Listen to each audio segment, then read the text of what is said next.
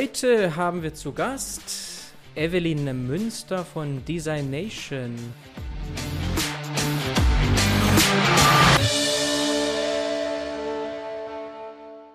Hallo Evelyn. Hallo Bernhard und danke für die Einladung. Genau, die erneute Einladung. Du warst schon mal vor 16 Monaten hier im Podcast, Episode 12. Können ja, ja gerne Zuhörerinnen nochmal zurückgehen und vielleicht noch ein bisschen mehr zu dir erfahren. Damals waren wir übrigens noch per Sie unterwegs, ist mir aufgefallen. Das müssen wir jetzt unbedingt korrigieren und uns hier duzen. Ich hoffe, das ist okay für dich. Ja, das stimmt. Das ist äh, höchste Zeit. Ja, genau. genau. Und wir werden heute mhm natürlich ganz viel über, steckt nämlich im Namen ja schon etwas drin, über Design, konkret über Data Design sprechen, aber trotzdem etwas zu deinem Werdegang. Einfach kurz nochmal, auch wenn Zuhörerinnen gerne nochmal zurückgehen können zu Episode 12. Ja, also gerne. Ähm, ursprünglich habe ich Medienkunst studiert in Leipzig an der HGB, ähm, Hochschule für Grafik und Buchkunst und ähm, war danach ganz lange ähm, Java-Softwareentwicklerin.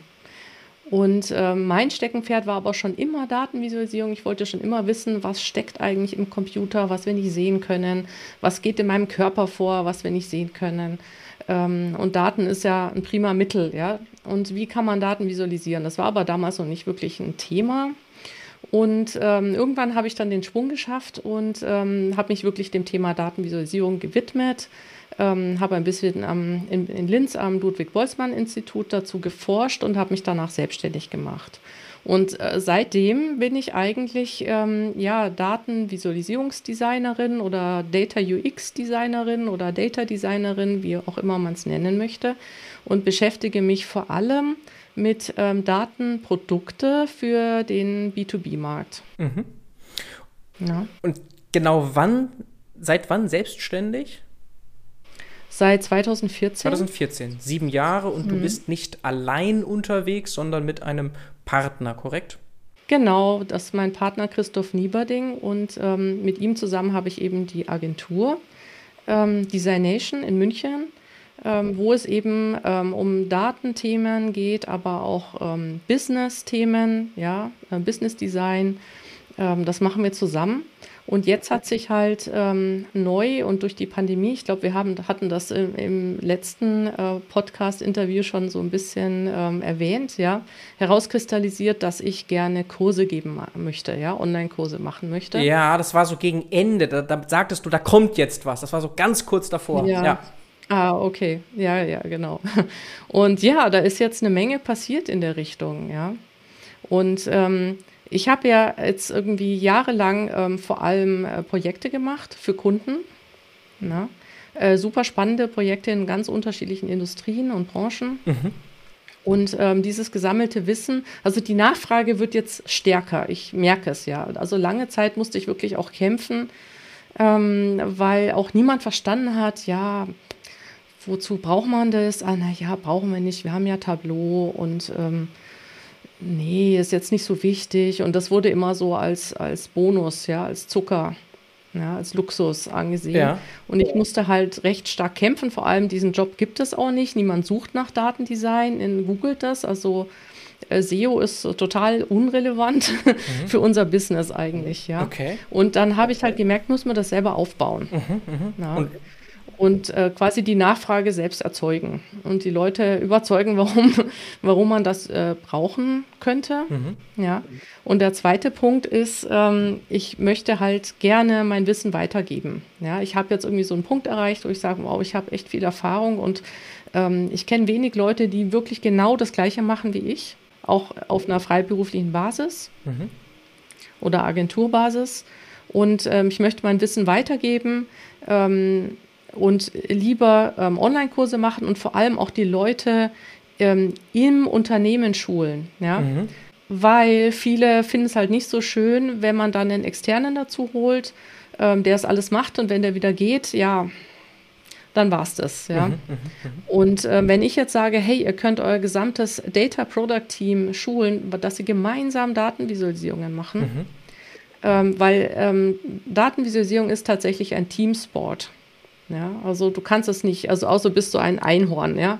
Aber eigentlich kannst du es nicht alleine ja. machen, weil da halt zu viele unterschiedliche Skills reinfließen. Und das macht absolut Sinn, dass man das halt irgendwie gemeinsam macht und dafür auch einen Prozess ähm, gemeinsam definiert. Mhm. Ja, und in vielen Teams ist das nicht wirklich definiert, wer jetzt die Visualisierungen macht. Manchmal macht es der Produktmanager, manchmal macht es der Softwareentwickler, manchmal macht es der Designer. Mhm. Ja. Mhm. Ich, also ich habe da sehr viele Anschlussfragen jetzt, weil wir haben da jetzt aus Business-Sicht etwas Interessantes, weil du ja sagst, früher Projekte und jetzt Coaching. Das ist ja schon so eine Art Pivot, wie man so im Startup-Sprech sagt. Und ja. dann natürlich im Kern Data Design. Also vielleicht kannst du mal ganz klar noch mal sagen, was das denn dann ist, Data Design. Ja, also gute Frage. Ähm, als erstes muss man feststellen, also ich dachte lange Zeit, Design, das geht um, ähm, ja, dass irgendwas gut aussieht, um Schönheit, um Ästhetik. Ja. Und ähm, das ist aber nicht so. Ja? It's not, Design is not how it does look like and feel like, it's um, also how it works. Ja, das ist ein berühmtes Zitat vom Steve Jobs. Und ähm, das, das muss man sich mal reinziehen, ja. Also natürlich haben, geht es auch um Schönheit, weil wir haben halt auch das Bedürfnis, uns mit schönen Dingen zu umgeben, aber halt nicht nur. Wir haben viel mehr Bedürfnisse, ja. Zum Beispiel Probleme lösen, ja. Mhm. Oder ähm, ja, also dass wir eben die Daten verstehen, dass sie eben hilfreich sind. Und darum geht es auch bei Datendesign und bei Design generell, ja, dass man quasi aus der Nutzerperspektive ähm, Produkte gestaltet. Ja. Und Datendesign, eigentlich die kurze ähm, Erklärung wäre, Datendesign ähm, ist die Kunst, ähm, Daten nützlich zu machen, ja, für Menschen. Mhm. Ja. Und ähm, die lange Antwort ist eigentlich, ähm, wenn, du, wenn du es nicht machst. Ja? Ich habe letztens ähm, das Buch von Bill Gates gelesen über diesen Climate Change. Ja. Na?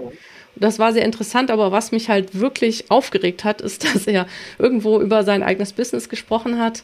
Und da hat er gesagt, ähm, ja, du kannst auch schlechte Produkte, also sinngemäß kannst auch schlechte Produkte bauen, die Leute benutzen sie sowieso. Mhm, okay.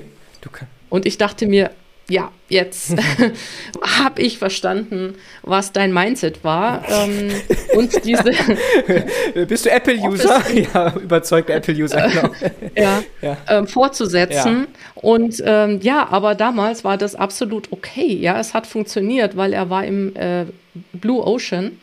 Ja, hatte keine Konkurrenz und konnte halt machen, was er will, weil wir hatten keine Alternativen. Ja, aber jetzt ändert sich das. Ja, wir sind zunehmend im Red Ocean und Unternehmen haben eben Probleme damit, ähm, ihre Produkte wirklich zu verkaufen. Das heißt, ähm, auch so viele AI-Startups und so, die wirklich komplexe Datenprodukte machen, die brauchen oft Stunden, um das jemandem zu erklären, was eigentlich der Wert ist und wie man es benutzt. Ja, das bedeutet, also so wie du es jetzt beschreibst, dass es mehr ist als Datenvisualisierung, weil das wäre ja das, wonach, weil du sagtest eben SEO, schon viele suchen. Mhm. Data Visualization, Datenvisualisierung, das, das indexiert sozusagen. Aber Data Design geht darüber hinaus, ist etwas mehr so Richtung, was ist das Business-Ziel und wie kann ich das erreichen? Datenvisualisierung ist ein Teil davon. Ja, das ist also hm, eine ganz spannende Frage, wie man das jetzt abgrenzt von Datenvisualisierung. Also Datenvisualisierung ist auch ein Begriff, den ich ganz oft benutze. Ja. Und zum Schluss kommen in 90 Prozent der Fälle auch Datenvisualisierungen raus als Endprodukt. Ja. Also insofern stimmt ja. das schon. Ähm, Datendesign ist aber viel offener. Ja? Ähm, erstens schon, du weißt ja nicht, ob du die Daten visualisieren willst oder ob du sie vielleicht äh, hören willst, ob du Sound benutzen willst, ob du Objekte, ob du vielleicht Essen, also whatever du in deinem nächsten äh, Produkt ähm, oder Projekt ähm, mitarbeiten willst, ja. Das heißt, Datendesign ist viel offener, weil oft wollen wir, also nicht oft, aber manchmal wollen wir Daten nicht visualisieren, ja. Ähm, das ist schon mal das Erste. Und ähm, außerdem ähm, hast du bei Datendesign halt auch den Fokus auf Human-Centered, ja, Human-Centered Design. Das heißt, bei mir geht es halt sehr viel um überhaupt rauszufinden, was ist eigentlich das Nutzerproblem. Bei Daten sind das eigentlich meistens Fragen. Also Bei mir, ich nenne die Data Questions, mhm. ja. Die Nutzer haben Data Questions und das musst du rausfinden, das ist schon mal der erste Punkt. Und bevor man das nicht hat, äh, braucht man gar nicht anfangen mit Designen. Ja? Und wenn man jetzt Leute, wenn äh, Leute Datenvisualisierung googeln, dann meinen sie eigentlich dieses Handwerkszeug, ähm, wie du jetzt irgendwie eine Tabelle visualisierst. Ja? Aber das ist halt für mich zu kurz gegriffen. Ja, weil du kannst nicht bei den Daten anfangen. Klar, Daten sind sehr wichtig, aber du musst bei der ähm, realen Welt, die hinter den Daten liegt, anfangen. Mhm. Ja? Weil Daten sind eigentlich auch nur ein Interface. Ja? Du hast die reale Welt und du hast den Nutzer oder den Menschen. Ja? Und der Mensch will eigentlich Dinge wissen über die re reale Welt. Und ähm, die Daten sind dafür ein Interface, weil sie eben die äh, normale Welt ähm, encoden, ja, und der Nutzer kann es wieder decoden, also der kann daraus Wissen ziehen aus, äh, aus der Welt. Ja, das ist eigentlich der, der, der, Grund. Das ist eigentlich schon ein Interface. Genau, und äh, das macht die ganze Sache so komplex. Und viele Leute, wenn sie da, über Datenvisualisierung sprechen, vergessen komplett, dass das eigentlich so eine längere Pipeline ist. Ja? Du musst, darfst nicht nur die Daten und die Visualisierung anschauen, die in der Mitte sind, also das Interface zusammen ergeben, sondern du musst eigentlich auch immer die Perspektive einnehmen, was wollte ich eigentlich in der realen Welt zeigen oder was ist, was bedeutet das jetzt eigentlich konkret? Und du musst in die andere Richtung gehen und sagen, okay, jetzt muss ich irgendwie, will ich die Nutzerperspektive einnehmen und überlegen, was mein Nutzer eigentlich will. Und bei B2B-Projekten ist es noch mal härter, weil ähm, B2B, das sind Business-Nutzer und die sind oft weit weg von meinem eigenen Leben. Ja, mein, mein Wissen, mein mentales Modell, die Art, wie ich denke als Designer, hat nichts zu tun mit einem Chemical Engineer oder sowas und was der jetzt wissen will davon. Und ähm, das herauszufinden, dass ähm, ja in diese, in diese Perspektive zu gehen, überhaupt erstmal und zu abstrahieren und zuerst mal sagen, ich vergesse alles, was ich jetzt mit über die Daten weiß, was ich über unser Backend weiß, über was wir eigentlich wollten. Ich gehe jetzt einfach nur mal in die Nutzerperspektive. Das ist tatsächlich so eine Art Brainfuck. Ja, also das ist oft nicht einfach. Ich stelle mir das aber schon so vor, dass sehr viel Domänenwissen da gebraucht wird. Ist das korrekt? Und wenn ja, wie schafft man es dann als Data Designerin in verschiedenen Domänen unterwegs zu sein? Mir macht das super Spaß. Also, also ja, das ist die Antwort. Ja, es ist so, aber oder, oder du musst ja, dich neu einarbeiten. Genau. Also so im Sinne von, ähm, ich habe jetzt verschiedene, ich nehme an, du hast verschiedenste Industrien schon gehabt als Kunden. Genau. Verschiedenste Anforderungen und das heißt doch auch eine sehr starke Einarbeitung Genau, also am Anfang sind das durchaus erstmal, weiß nicht, ein, zwei Wochen ganz, ganz intensive Einarbeitung und Recherche. Ja. Ähm, es ist natürlich nützlich, wenn man viel Stakeholder hat, dann macht man ein, zwei intensive Workshops und hat unglaublich viel gelernt. Na? Ähm, über diese Sichtweisen. Man muss halt auch die richtigen Fragen stellen. Ähm, wenn ich jetzt aber den Kurs mache, ja, dann sind das Teams, die arbeiten in einem Unternehmen. Das heißt, bei denen stellt sich jetzt die Frage nicht so, dass sie ständig neue Industrien lernen müssen. Also sie haben halt ihre eigene Industrie. Da ist das, glaube ich, schon einfacher. Ja. Wir kommen ja gleich nochmal zu deinem Kurs, aber da werde ich dich dann nochmal fragen, ob das dann Data Design Coaching ist oder vielleicht eher so in die Richtung Tools Richtung Data Design. Also das kannst du gleich noch mal ein bisschen ausführen mit dem Kurs, wenn es darum geht, was du genau du da machst. Aber ich stelle es mir gerade so schwierig vor mit diesem Domänenwissen. Also wie kriegst du das hin, dass du verschiedenartige Projekte umsetzen kannst? Also verschiedenste Industrien, verschiedenste, also dass du da immer diese, du hast ja gesagt, Einarbeitungszeit brauchst, immer neue Fragen erarbeiten musst, mhm. zusammen mit dem Business-User. Also das ist dieser Schlüsselpart, den stelle ich mir sehr herausfordernd einfach vor in so einem Projekt. Also das ist eigentlich ähm, eine ganz spannende Phase für mich. Ich freue mich immer, weil ich so viel lerne über die Welt. Ja, also das ist schon spannend und man wird sogar bezahlt dabei. Also nochmal schön. und weil es dann notwendig ist. Also das ist ja, also ich ja, also genau, genau, Bernhard, du hast recht, recht. Also das ist notwendig und diese Notwendigkeit musste ich auch erstmal erkennen. Ja, früher bin ich halt immer reingelaufen, habe irgendwie einen zwei Stunden ähm, kurzes Kick-Off bekommen. Ja, ich erzähle dir kurz, was wir brauchen. Hier brauchen wir einen Pie-Chart und hier einen Bar-Chart und hier eine Tabelle. Ähm, und lass dir, lass dir mal zu den Daten was Nettes einfallen. Mhm. Ähm, ja, und dann war das immer so eine 50-prozentige Chance, dass es irgendwas geworden ist. Und ganz oft ähm, sind die Projekte halt damit geändert, dass sie niemand benutzt hat, obwohl sie eigentlich toll waren. Ja. Und bis ich erstmal dahinter gekommen bin, dass das Problem das ist, dass ich gar nicht weiß, was der Nutzer will. Ja. Und dass ich quasi selber von mir ausgehe und den Rest halt rate. Ah, das könnte schön aussehen, das wäre doch auch interessant, das könnte man doch auch zeigen. ja. Kann es auch sein, dass der Business-User selber nicht weiß, was er will oder sie will? Ja, der Business-User ist ja kein Designer. Ja. ja. Ähm, ich sage dann immer, pass auf, wenn du diese Nutzerinterviews führst, ähm, dass der Business-User nicht in den Solution Space geht, wenn er dir erzählt, was er haben will. Ja, wenn er sagt, ich brauche hier einen Dropdown und hier diesen Filter, dann ist er schon im Solution Space. Das ist okay, ja, aber du musst auf jeden Fall die Fragen so stellen, dass du auch in den Problem Space mit ihm gehst. Was ist eigentlich das, das Problem? Was willst du wissen? Warum willst du es wissen? Was machst du danach hinterher? Und erst dann hast du als Designer einfach den Hebel, dass du mitdesignen kannst. Mhm. Ja? Ansonsten würde ich sagen, ist es Marke Customer Specs the Solution. Ja? Da sagt hier und hier brauchen wir das und das. Und dann bist du einfach nur äh, Umsetzer. Und dann das Problem ist nämlich, dann kommt der nächste Kunde, der will dann wieder andere Dropdowns haben. Und da musst du dein Produkt wieder ändern. Und dann hast du diese 1000 Versionen Hölle, weil du halt nicht verstanden hast, ähm, was eigentlich die Use Cases sind. Mhm. Ja. Du hast nicht den Hebel, ähm, die, die Kreativität deiner eigenen Leute kannst du nicht nutzen und ähm, du bist in der 1000-Versionen-Hölle und oft können, wie, wie, du schon richtig sagst, der, ähm, der Business-Experte kann nicht unbedingt selber wissen, was er eigentlich will. Ja? Also er kann ausdrücken, was sein Problem ist, wenn man ihn gut fragt, also auch so eine Kunst, ähm, wie, du, wie du diese Fragen stellst, dass er auch weiß, was du eigentlich wissen willst, ja.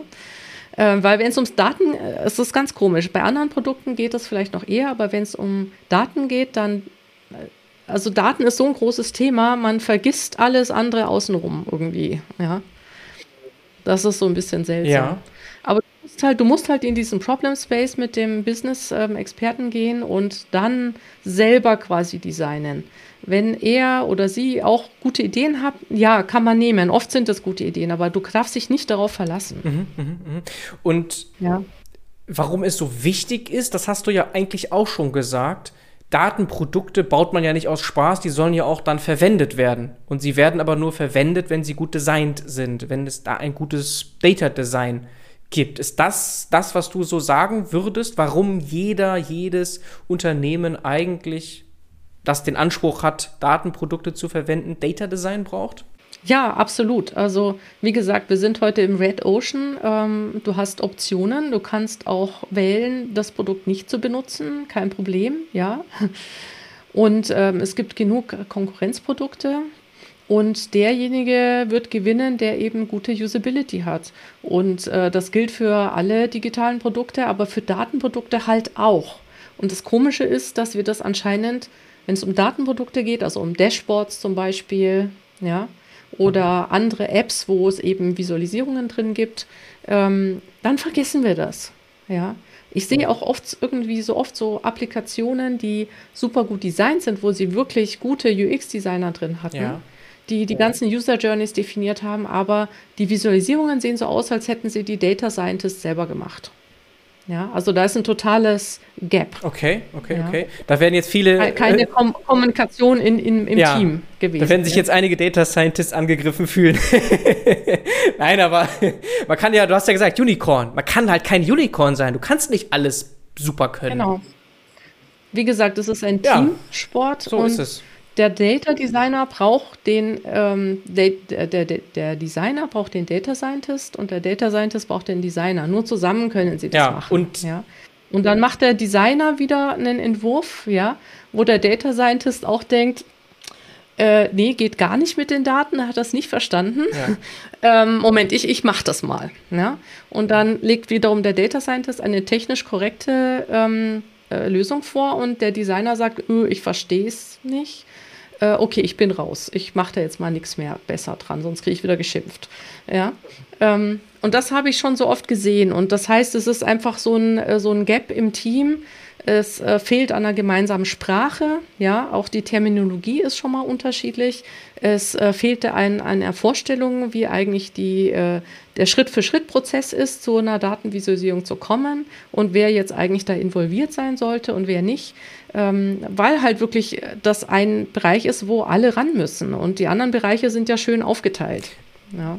Und oft leider wird es übernommen. Also es fehlt an Data Design. Das ist ja das Problem, warum überhaupt dann Data Scientists das gänzlich übernehmen, weil das ist jedenfalls meine Beobachtung immer gewesen. Es gab, gibt selten diese Position im Unternehmen. Also du hast dann Engineer Scientists, dann hast du Product Owner und wie sie alle heißen, aber nicht jemanden, der spezialisiert ist auf Design, Data Design. Also ich habe kein, tatsächlich glaube ich, kein einziges ja. Beispiel erlebt, ja, also ich kenne mittlerweile Unternehmen, die haben tatsächlich UI und UX-Designer in ihrem Datenproduktteam dabei. Genau, die heißen ja? dann UI, UX. Also das würdest du sagen, sind dann Data, genau. okay, weil es ein Datenprodukt ist? Nein, nein, das sind keine Data Designer. Okay. Die sind nicht ausgebildet für Daten. Die sind ausgebildet für sehr viel und äh, die Designer haben ja auch in den letzten Jahren lernen müssen, mit äh, Webtechnologien umzugehen und HTML, CSS zu lernen, ein bisschen Programmierung. Da ist schon sehr, sehr viel passiert auf der technischen Seite. Also, ah, ja. Okay. Aber Daten, das haben die nicht gelernt. Es gibt auch keine Ausbildungen dazu. Und das ist auch so ein bisschen so ein Angstthema für Designer, weil warum wirst du Designer? Weil du in Mathe früher in der Schule schlecht warst. ja. Ja. Und ähm, ich, ich möchte halt auch mit meinem Kurs so ähm, Türen öffnen, ja, weil ich oft das Gefühl habe, also ich habe ja selber auch äh, Medienkunst studiert und lange gebraucht, um in diesen äh, Technologiebereich reinzukommen, also mit Softwareentwicklung ist ein bisschen ähnlich, ja, und Statistik und äh, Data Science, ähm, weil ich oft Bücher und Kurse gemacht habe, ich habe kein Wort verstanden, ja. Und da gibst du einfach auf, ja, wenn dir einfach die Grundlagen fehlen. Und es ist oft äh, fürchterlich erklärt, weil ähm, die Leute, die wissen, wie es geht, können nicht unbedingt gut erklären. Mhm. Ja, das ist jetzt nicht so die Garantie oft. Ja. Das ist schwer. Es ist wirklich so eine Hürde reinzukommen. Also deswegen werden ja auch Softwareentwickler so, so gut bezahlt. Ja, weil, weil alle, die es nicht können, ähm, äh, so Ehrfurcht davor haben. Okay, okay. ja, interessante Beschreibung, ja, warum das so ist. Da ja. könnten wir noch wahrscheinlich drüber weiter diskutieren. Aber ja, du hast ja mhm. beide Seiten kennengelernt. In der Ausbildung hast du ja kurz beschrieben. Java sogar, also nicht nur in Anführungsstrichen eine Skriptsprache, sondern schon nee, nee. Also sehr tief reingegangen. Du kennst, ja, ja, kennst dann äh, eben, eben beide Seiten. Was ich hier nochmal dann äh, interessant finde, ist einmal diese Abgrenzung, auch nochmal ganz konkret UI, UX, weil das hat man durchaus viel. Ist auch gehypt. Mhm. Sehr viele Freelancer, weiß ich, gehen in den Bereich. Der ist nämlich sehr gut bezahlt. Also als UI, UX-Designer, als Freelancer wirst du sehr stark gesucht. Das weiß ich, ist also mhm. also sehr attraktiv, mhm. aber es fehlt dann eigentlich noch die Datenkomponente. Und wenn du die hinzufügst, dann bist du fast Unicorn. Also jedenfalls bist du der Data Designer dann. Das ist schon, schon mal sehr gut. Dann bist du Data Designer, ja, genau. Okay. Und, und ich werde halt oft gefragt, hey, ähm, kennst du nicht noch jemanden? Okay, ich weiß, du bist ausgebucht und ich würde halt auch gerne ein Netzwerk aufbauen, Mitarbeiter aufbauen, aber es gibt niemanden, ja. Weil wenn es Designer gibt, die sich mit Daten auskennen, die sind sofort weg vom Markt. Ja. ja. Also das ist wirklich ein, ein heißer Tipp ja. für, wenn diesen Podcast jetzt ein Designer oder eine Designerin hören sollte, go for it. Go for it, genau. Ja. Und würdest du das dann, also ich bin jetzt, sagen wir, UI, UX-Designer und möchte datengetriebener arbeiten und das auch in meinen Projekten machen. Hm. Bin ich dann besser beraten, mich als irgendwie Data-Driven UI, UX-Designer oder so zu verkaufen? Oder sagst du, nee, Quatsch, Data Design is the way to go, zu sagen? Also Data-Driven ist ja was komplett anderes, da muss man ein bisschen aufpassen. Okay. Ähm, Data-Driven heißt, dass Designer ähm, auch ähm, quantitative Daten mit einbeziehen bei ihren Designentscheidungen. Stimmt, das wäre datengetriebenes UI, UX dann. Das heißt aber nicht, ja. dass du, stimmt, du kannst ja das, was du machst, datengetrieben machen, heißt aber nicht, dass die eigentlichen Produkte Datenprodukte sind. Mhm. Genau, und da, deswegen muss man bei diesen Begriffen immer so sakrisch aufpassen. ähm, Data Design, äh, wenn ich das google, komme ich auch oft auf äh, Artikel, die, wo es um Data-Driven Design geht. Ja, ja. das ist mir nämlich hängen geblieben im Kopf. Schwierig. Das ist bei ja. mir so hängen geblieben, weil du sagtest eben, das googelt keiner. Ja. Und deswegen habe ich mich so gefragt gerade, okay, wie kriege ich das jetzt zusammen? UI, UX, mega gehypt. Jetzt sagen wir, hey, wenn du noch Data Design lernst, dann krass, dann hast du Auswahl ohne Ende. Mhm. Aber ich will doch auch gefunden werden. Das heißt, es ist ja gar nicht strategisch so klug, sich dann Data Designer zu nennen, wenn ich vorher UI, UX Designer war, der jetzt Richtung Datenproduktdesign geht, oder? Ja, also da denke ich auch nachts immer drüber nach, wie, wie ich mich wie ich mein LinkedIn-Tag benenne. Ja. ja. Aber das ist doch keine ähm, Lösung, kein, also das ist. also man könnte zum Beispiel Data UX Designer sagen. Okay. Ja. Das ist klar, dass das da nicht data-driven ist. Oder du sagst UX-Designer for Data Products. Ja. ja. Weil Data Products ist nochmal was Spezielles. Weil sonst kommen die Leute und wollen von dir irgendwelche PowerPoint-Reportings, Präsentationen designt haben. Ähm, oder BI-Dashboards oder äh, Datenjournalismus. Ja? Stimmt. Es gibt viele Data Bereiche für Datenvisualisierung. Oh, ja, ja. Mhm. Und mein mein Bereich ist eben äh, Data Products. Und ich finde das ein unglaublich spannendes Thema, aber halt auch ein sehr herausforderndes Thema, ja, weil du, weil das dynamische Daten sind. Ja, die, das Dashboard, was zum Schluss dein Nutzer sehen wird, das hast du nie gesehen, ja, weil das nutzerspezifische Daten sind, die in dem Moment gerendert werden. Und im Datenjournalismus hast du ja ein statisches Datenset, was du dann so lang designen kannst und Pixel perfekt machen kannst und Labels hin tun kannst, Erklärungen und alles Mögliche. Und das ist schon echt schön, ja. Mhm. Also im Datenjournalismus hast du viel tollere Möglichkeiten ähm, zu gestalten. Und äh, Datenprodukte sind die größte Herausforderung. Ja. Lass uns da vielleicht noch ein bisschen auch thematisch einsteigen wir haben ja jetzt schon festgehalten, so ohne Data Design wirst du wahrscheinlich die Datenprodukte am Ende nicht verwenden. Wenn sie schlecht designt sind, wozu? Aber ich stelle mir das auch noch mal so vor, dass du schnell falsche Entscheidungen triffst bei schlechtem Data Design. Also, dass du zwar das Produkt benutzt, aber es nach hinten losgeht sozusagen. Also, ne, also Dashboards oder so, die mhm. benutzt man ja, weil man Entscheidungen darauf basieren lässt. So, und die Entscheidungen müssen ja aber auch richtig sein und gut sein und so, also in dem Prozess, also nur das reine Benutzen ja oder nein ist es ja auch nicht, ne?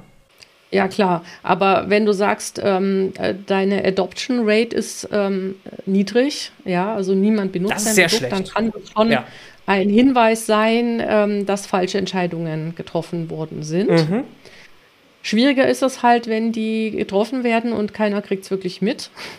ähm, aber das ähm, ist auch ein äh, wichtiges ähm, Thema in meinem Kurs, eben dieses Critical Data Thinking, ja, dass äh, der Designer eben auch diese kritischen Fragen stellen muss, die ethischen Fragen stellen muss, weil sonst macht es niemand im Team.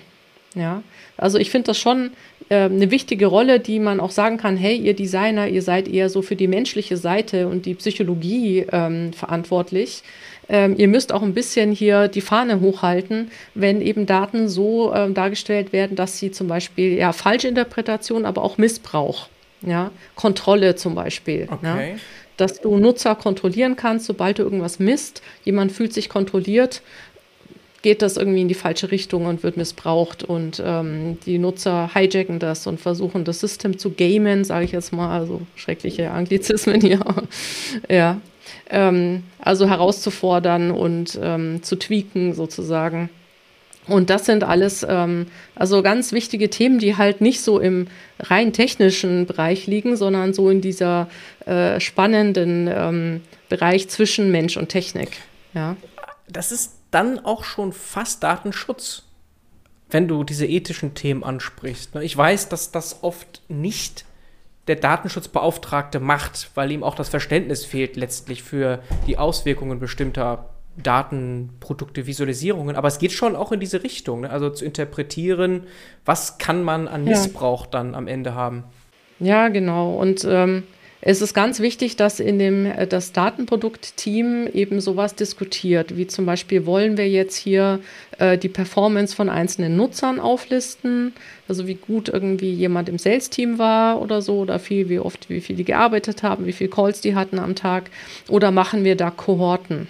Oder anonyme Daten draus. Ja? Was bringt denn dem Nutzer, der zum Schluss das Produkt kauft, trotzdem noch was, ohne dass du wirklich ähm, einzelne ähm, Nutzerdaten äh, veröffentlichst? Ja?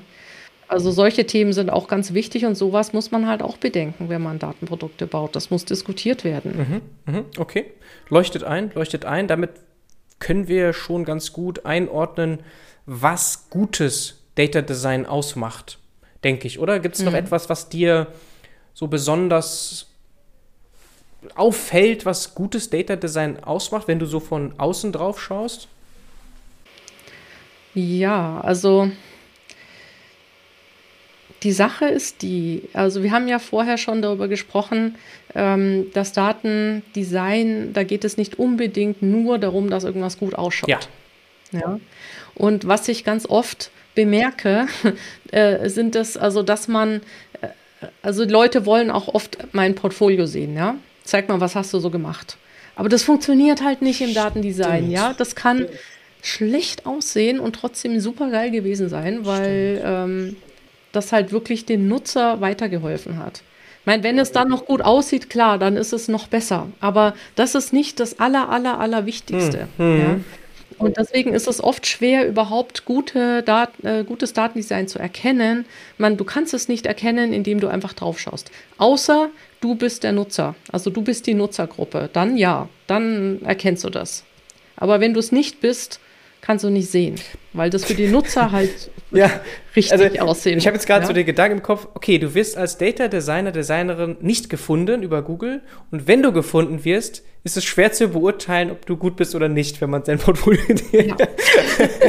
also, Genau. Ja. Und deswegen gibt es halt auch sehr, sehr viele Datenvisualisierungsdesigner, die sich halt auf diese Ästhetik verschrieben haben, die halt wirklich wahnsinnig tolle, wunderschöne Visualisierungen machen. Und ähm, das verkauft sich halt viel besser. Ja. Es kann okay sein, es, wenn es nicht hindert, aber es ist viel zu viel Ressourcen eigentlich pro, also es ist nicht effizient eigentlich wahrscheinlich. Ne? Du kannst hier und da. Ja, das Dumme ist, es widerspricht sich halt oft. Du kannst halt Sachen machen, die wirklich toll aussehen, mhm. ja, aber die sind dann nicht mehr wirklich gut lesbar. Nicht mehr gut, also das ist einfach oft ein Widerspruch. Ja. Ja. Okay, Okay, du musst mit den Business-Usern dann sprechen, um eigentlich gutes Data Design herauszufinden. Wurden die Dinge wirklich verwendet? Wurden deine Probleme gewissermaßen gelöst oder haben sie geholfen bei der Lösung? Ja. Genau, genau. Das heißt, du musst eigentlich immer bei der Beurteilung auch wissen, was waren eigentlich diese Data Questions und was war der ganze Kontext dabei. Ja? Bin ich unterwegs auf einem kleinen Screen? Bin ich äh, über 50 und kann keine kleinen Zahlen mehr erkennen? Ja? Ähm, was ist eigentlich meine Situation? Bin ich im Stress? Bin ich im Ruhemodus? Will ich, schaue ich da einmal im Monat drauf? Schaue ich da dreimal am Tag drauf? Habe ich eigentlich nur eine Frage oder bin ich in so einem Modus, ich will mal so gucken, wie es gelaufen ist und mich inspirieren lassen? Total unterschiedlich, ja. Und ähm, es gibt wirklich also immer solche ähm, Diskussionen, ist jetzt ein Pie-Chart oder ein Bar-Chart besser generell? Mhm das kannst du nicht entscheiden ja. generell. Ja, du musst dir diese Data Question anschauen und manchmal ist, äh, kannst du die mit einem Barchart nicht beantworten, sondern du brauchst ein Pie-Chart dafür. So einfach ist es. Mhm. Ja. Mhm. Wobei, wobei das wäre fast nur Data Visualization eigentlich. Also so, das ist quasi zu klein als Lösung. Charttypen und so. Das ist also ein kleiner Teil davon nur als Beispiel jetzt. Ja, aber äh, schon auch, weil darauf läuft es halt oft hinaus, ja. Dass du, wenn du da Data Design machst, äh, machst du zum Schluss Datenvisualisierungen. Ja, aber du brauchst halt dieses Big Picture, ja, du brauchst halt diese Nutzerperspektive, du musst die Daten tief verstanden haben, weil die sind ja dein Material, mit dem du arbeitest. Und dann zum Schluss machst du natürlich Charts. Ja, aber dann weißt du auch diese tausend ähm, Entscheidungen, die man treffen muss. Machen wir es jetzt blau oder grün? Machen wir dann eine Skala? Ähm, welche Granularität hat die Skala? Machen wir die Daten wöchentlich, täglich, minütlich, whatever? Zeigen wir den Monat oder drei Monate? Genau. das sind ja immer tausend Entscheidungen. Du weißt ja nie, wie, ne, wie sollen wir es jetzt machen? Ja. ja. Welche Daten sollen wir überhaupt zeigen? Ach, wir zeigen einfach alles. Der Nutzer wird dann schon wissen, was er mhm. braucht. Nein, mhm. funktioniert mhm. nicht. Ja, never.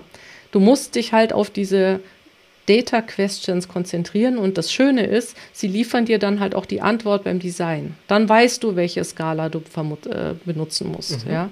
Dann weißt du, was auf die X-Achse, dann weißt du, dass es monatliche Abrechnungen gibt und du deswegen Monatsdaten zeigen musst. Ja? Dann wird das alles auf einmal super klar und ähm, das Design ist ähm, viel, viel einfacher. Mhm. Okay, okay. Das heißt so, wirklich in den Business User reingedacht. Er klickt sich da so durch, was sieht er, was kann er sich noch oder sie sich weiter in die Tiefe zoomen, reinschauen und so weiter. Das muss ja diese ganze, der ganze Prozess, der muss halt auch designt sein.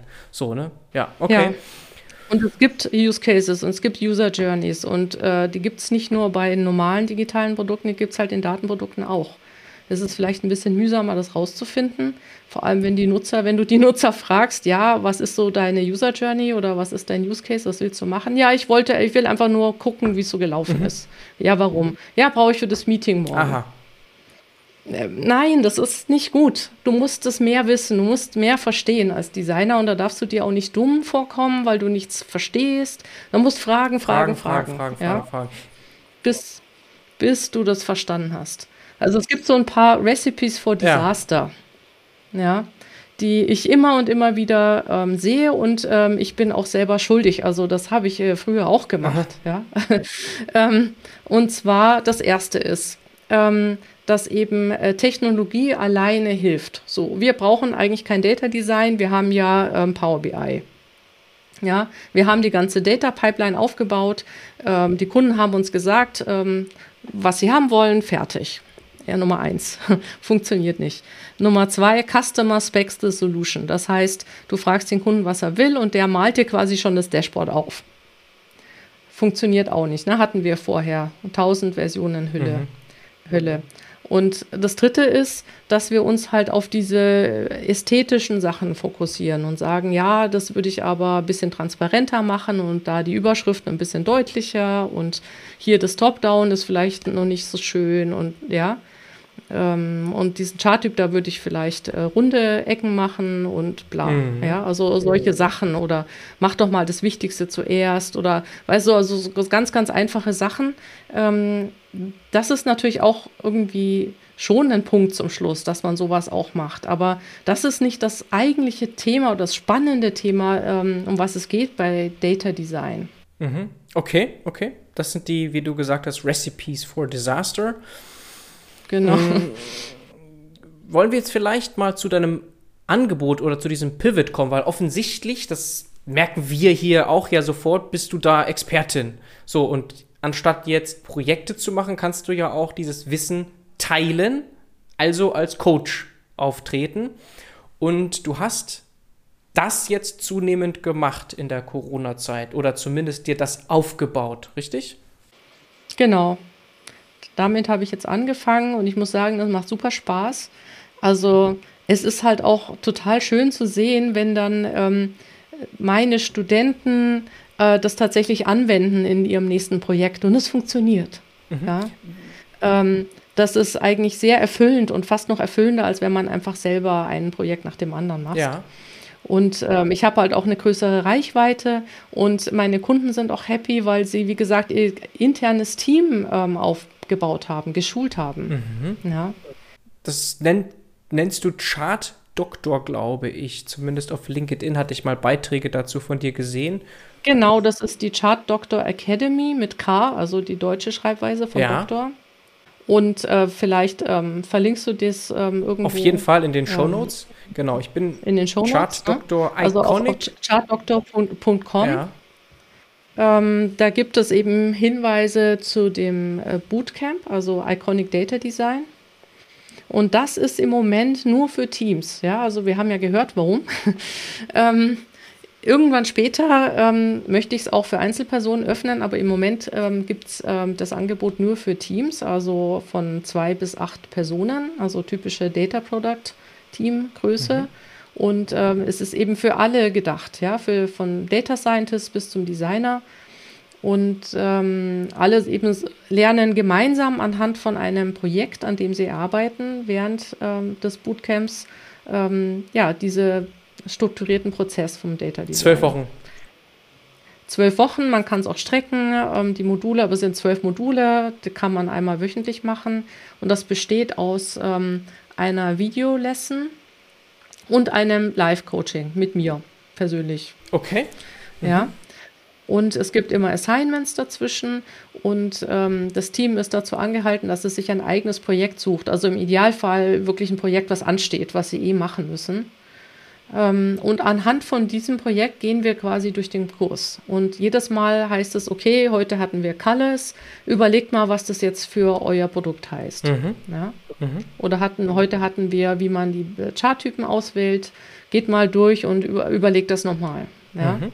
Wählt mal die Charttypen aus und so weiter. Und dann gibt es immer Coaching, wo wir uns dann gemeinsam das anschauen. Das ist mir persönlich halt super wichtig weil ähm, ja, Data Design ist so ein breites, weites Feld, du kannst es nicht alles in einen Kurs gießen, was man da wissen müsste. Und ähm, die Leute müssen auch nicht alles wissen, sondern sie müssen eigentlich das wissen, was sie in ihrem Alltag benötigen. Ja? Ähm, das ist dieses ähm, Just-in-Time-Learning, ja, was ich gerne machen würde. Ja? Das heißt, diese zwölf Module sind quasi so die Basics und dann gibt es im Coaching halt nochmal detailliert, wenn es zum Beispiel vor allem, wenn Sie zum Beispiel vor allem über äh, Time Series ähm, bearbeiten, dann geht es halt tiefer in Time Series und Timelines rein. Ja? Dann macht man halt nicht so viel über qualitative Daten oder Pie-Charts oder andere Themen. Ja? Manche machen vielleicht Maps oder Graphen, dann gehen wir da tiefer rein. Okay, das heißt sehr individuell zugeschnitten auf das entsprechende Team von zwei bis acht, hast du gesagt. Ja, also muss sein, genau. Deswegen war mir das wichtig, dass halt dieses Coaching mit dabei ist. Und kann man jederzeit starten oder hast du da so eine Art, äh, ja, Semester nicht, aber so? Ähm, nee, man kann jederzeit starten, mhm. wenn ich halt noch äh, freie Plätze habe. Mhm. Und ähm, weil es ist halt ein Team, es ist quasi eine Kohorte.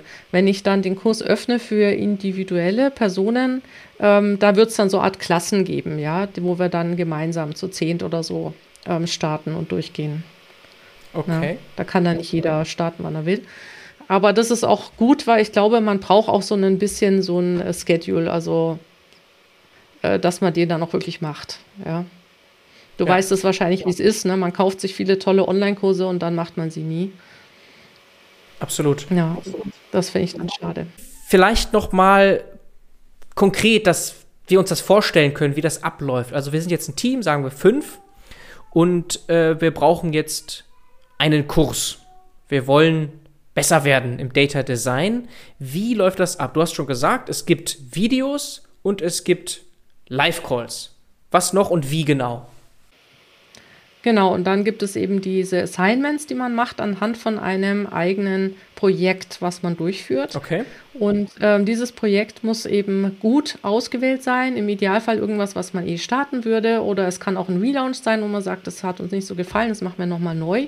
Wichtig ist halt Folgendes. Dieser Business Value muss schon klar sein. Du musst wissen, was dein Markt ist, deine Zielgruppe. Ja, das muss schon irgendwie gesetzt sein, weil sonst fangen wir einfach zu weit bei Null an. Du brauchst schon irgendwelche Art von Daten natürlich. Ja. Mhm. Ähm, und ganz wichtig, du brauchst Zugang zu Nutzern, zu echten Nutzern aus dieser Branche. Mhm. Ja, zu äh, Fachexperten, zu Business-Experten, die du interviewen darfst. Und ganz, ganz oft sehe ich, dass das bei äh, Unternehmen ein Riesenproblem ist, dass dieses Produktteam überhaupt nicht an die Nutzer rangelassen wird. Obwohl das eigentlich schon seit Ewigkeiten Best Practices ist mit Design Thinking und so, weißt du ja. ja? Und ähm, oft ist es aber, also in der Theorie, ja, ja, haben wir, aber wenn es dann so weit kommt, dann äh, heißt, nee, also ähm, Sales will eigentlich nicht, dass wir damit äh, mit diesen Leuten sprechen und äh, ganz schwierig und ähm, die sind so empfindlich und nachher, wir können ihnen ja nicht irgendwas Unfertiges zeigen oder irgendwas, was vielleicht noch nicht gut ist oder sie so hinter die Kulissen schauen lassen. Aber das stimmt nicht, ja. Also Kunden fühlen sich oft super geehrt, wenn sie da so involviert werden und weil man ihnen halt auch dieses Vertrauen entgegenbringt, sagt, willst du uns mal helfen für, wir haben planen hier was Neues, was Cooles Neues, aber wir bräuchten einen Input. Mhm. Ja, gerne, ja. Ähm, da baut man einfach erstmal Kundenbeziehungen auf überhaupt. Ja. Wie geht das Und ein? das wird halt oft nicht gesehen. Wie geht das dann ein in diesen Kurs? Also ich habe jetzt diese Nutzer-Interviews. Wie wird das dann eingebettet in den Kurs? Also das ist dann, kommt dann an einer bestimmten Stelle zwischen zwei Modulen, muss man ähm, Nutzer, also User Research Interviews ähm, führen zum ersten Mal, ähm, wo man überhaupt erstmal validiert, ob die eigenen Hypothesen stimmen, was eigentlich das Problem ist und der ganze Kontext ah, okay. und die Data Literacy und das mentale Modell und alles Mögliche fragen wir da ab. Mhm. Und ähm, gegen Ende des Kurses hat man dann selber, also haben wir dann einen Prototypen entwickelt oder das Team, ja, ähm, ein, mit, mit Dummy-Daten ähm, höchstwahrscheinlich. Und ähm, der muss nochmal eben verifiziert wird, äh, werden. Das nennt man User Feedback Interviews. Und dafür im Idealfall nochmal die gleichen Nutzer. Du kannst aber auch andere Nutzer nehmen und da validierst du quasi deine Data Answers. Ja, also die, die App gibt Antworten zu den Data Questions, die der Nutzer hatte. Und äh, du musst jetzt schauen, ob die auch dekodiert werden können, ja, ob der Nutzer die versteht, ob er durch deine UI durchläuft und quasi direkt in die echte Welt dahinter blickt. Oder ob er irgendwo stolpert und sagt, was heißt das jetzt? Oder irgendwas missinterpretiert oder solche Sachen. Und das ist halt also wahnsinnig wichtig, dass man da äh, ein paar ähm, Nutzer eben auch hat, die man fragen kann, die auch Zeit haben. Und das ist auch sehr belohnend, ja, für das Team, wenn sie dann merken, wow, wir haben lang dran gearbeitet, aber es ist total, also die, die Nutzer sind so durchgeflutscht. Die waren sofort in der echten Welt. Der erste Kommentar war, oh, was ist denn da schiefgelaufen? Mhm. Ja. Und dann, das ist also, ja, dann freut man sich total, weil ähm, dann hat, dann hat man es halt geschafft, ja, mit dem Datendesign. Und dieses Erfolgserlebnis, das will ich auch gerne in dem Kurs also den Leuten mitgeben. Ah, sehr cool, ja. sehr cool. Das war ja auch eben einmal diese Frage auch, inwieweit da Domänenwissen drin steckt. Und das ist automatisch ja drin, wenn du User befriedigen musst, gewissermaßen. Also du hast dann, das ist dann eben nicht einfach nur so im luftleeren ja. Raum ein Kurs, sondern sehr konkret, idealerweise ein Problem, das du ohnehin schon hast als Mitglied in einem Unternehmen. Ja. Und dann äh, kannst du das lösen. So, vielleicht mit Dummy-Daten, okay, aber du hast direkt eine Lösung für deine Domäne. Genau. Mhm. Also du hast nicht nur was gelernt in dem Kurs, sondern du hast ja. quasi auch deine erste Design-Iteration für dein Produkt okay. gemacht. Das ja. hört sich natürlich sehr attraktiv an, zumal wir ja auch wissen, wenn Gelerntes angewendet wird, bleibt es ganz anders hängen. Genau, also ich merke mir nichts, wenn ich irgendwas nur lese. Ich muss selber in einem Pro Problem stecken, nicht weiterkommen. Dann google ich äh, auf Stack Overflow und dann dann merke ich es mir. Ja. So, das kennst du wahrscheinlich total, auch, oder? Total. Ja. Und dann ist es für immer in meinem Gehirn eingebrannt. Aber wenn ich vorher das Problem nicht hatte, dann ist es ganz schwierig. Unmöglich. So in der Theorie. Und deswegen versuche ich das halt auch immer so umzudrehen. Es gibt ja auch dieses, ähm, diesen Begriff Flipped Classroom. Weiß nicht, ob du schon mal davon gehört ja, hast. Ja, schon mal gehört, selber noch nicht ja. teilgenommen.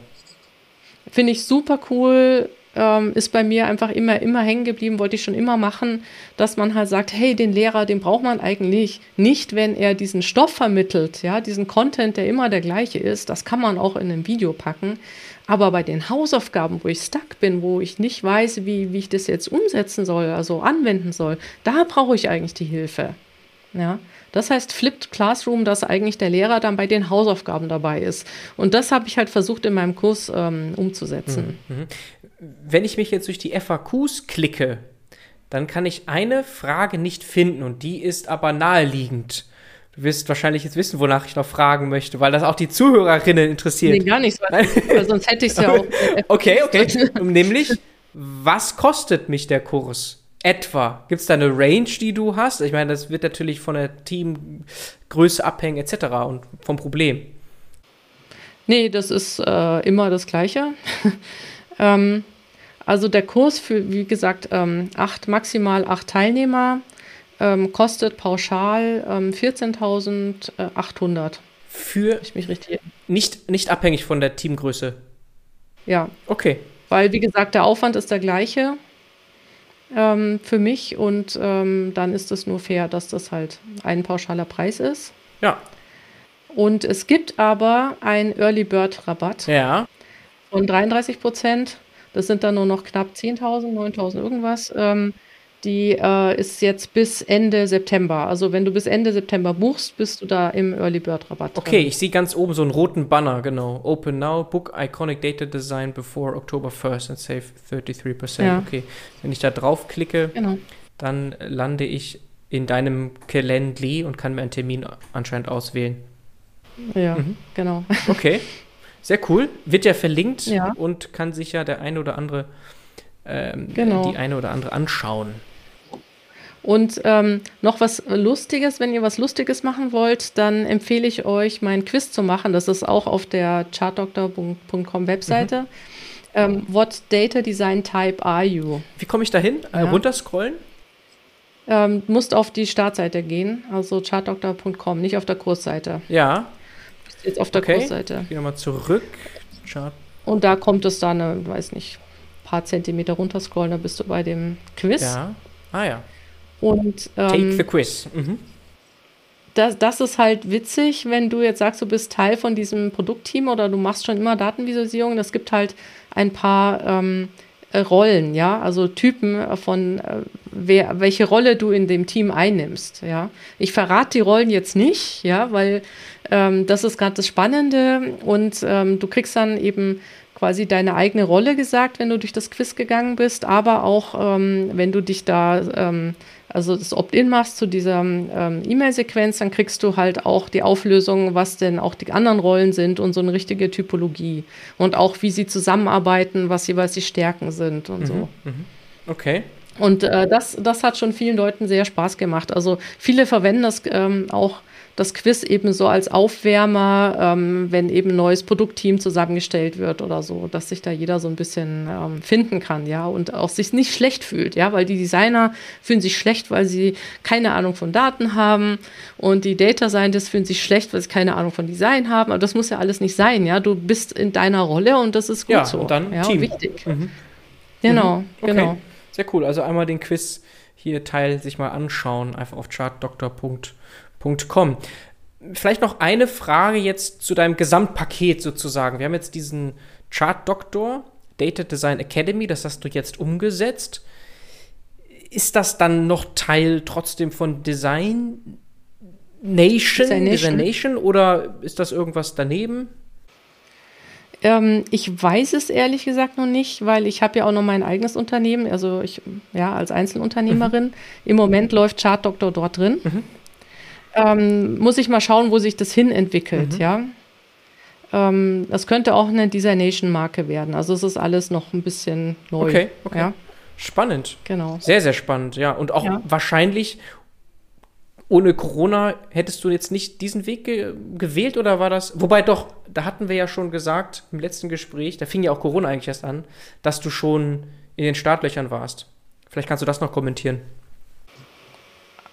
Ja, also ich hatte, ähm, ich hatte, also es war schon immer, nicht schon immer, also ewig mein Traum, ähm, so einen Kurs zu machen oder überhaupt ähm, mein Wissen weiterzugeben. Also das wollte ich schon seit Jahren. Ähm, aber äh, ja, das, das Leben hat mich halt immer überrannt, ne? wie man so schön sagt. Und ähm, Kunde droht mit Auftrag und so, du weißt, wie es ist. Und ähm, ich hatte halt dann wirklich in der Corona-Pause so eine Zwangs-, äh, Corona-Pause, sage ich schon, genau, ähm, so eine Zwangspause, ähm, weil ein sehr großer Auftrag halt äh, weggebrochen mhm. ist, mhm. obwohl schon unterschrieben und so, ja. ja. Ähm, und ähm, das war halt, also es war mit Daimler, ne, das war halt super schade, weil die sind dann in den vollen Lockdown gegangen und ähm, das ist aber im, im Nachhinein halt auch mein Glück gewesen. Ja, oft ist das ja so, ja, weil anders hätte ich den Kurs nicht gebaut. Da habe ich gesagt, okay, jetzt gehe ich all in mhm.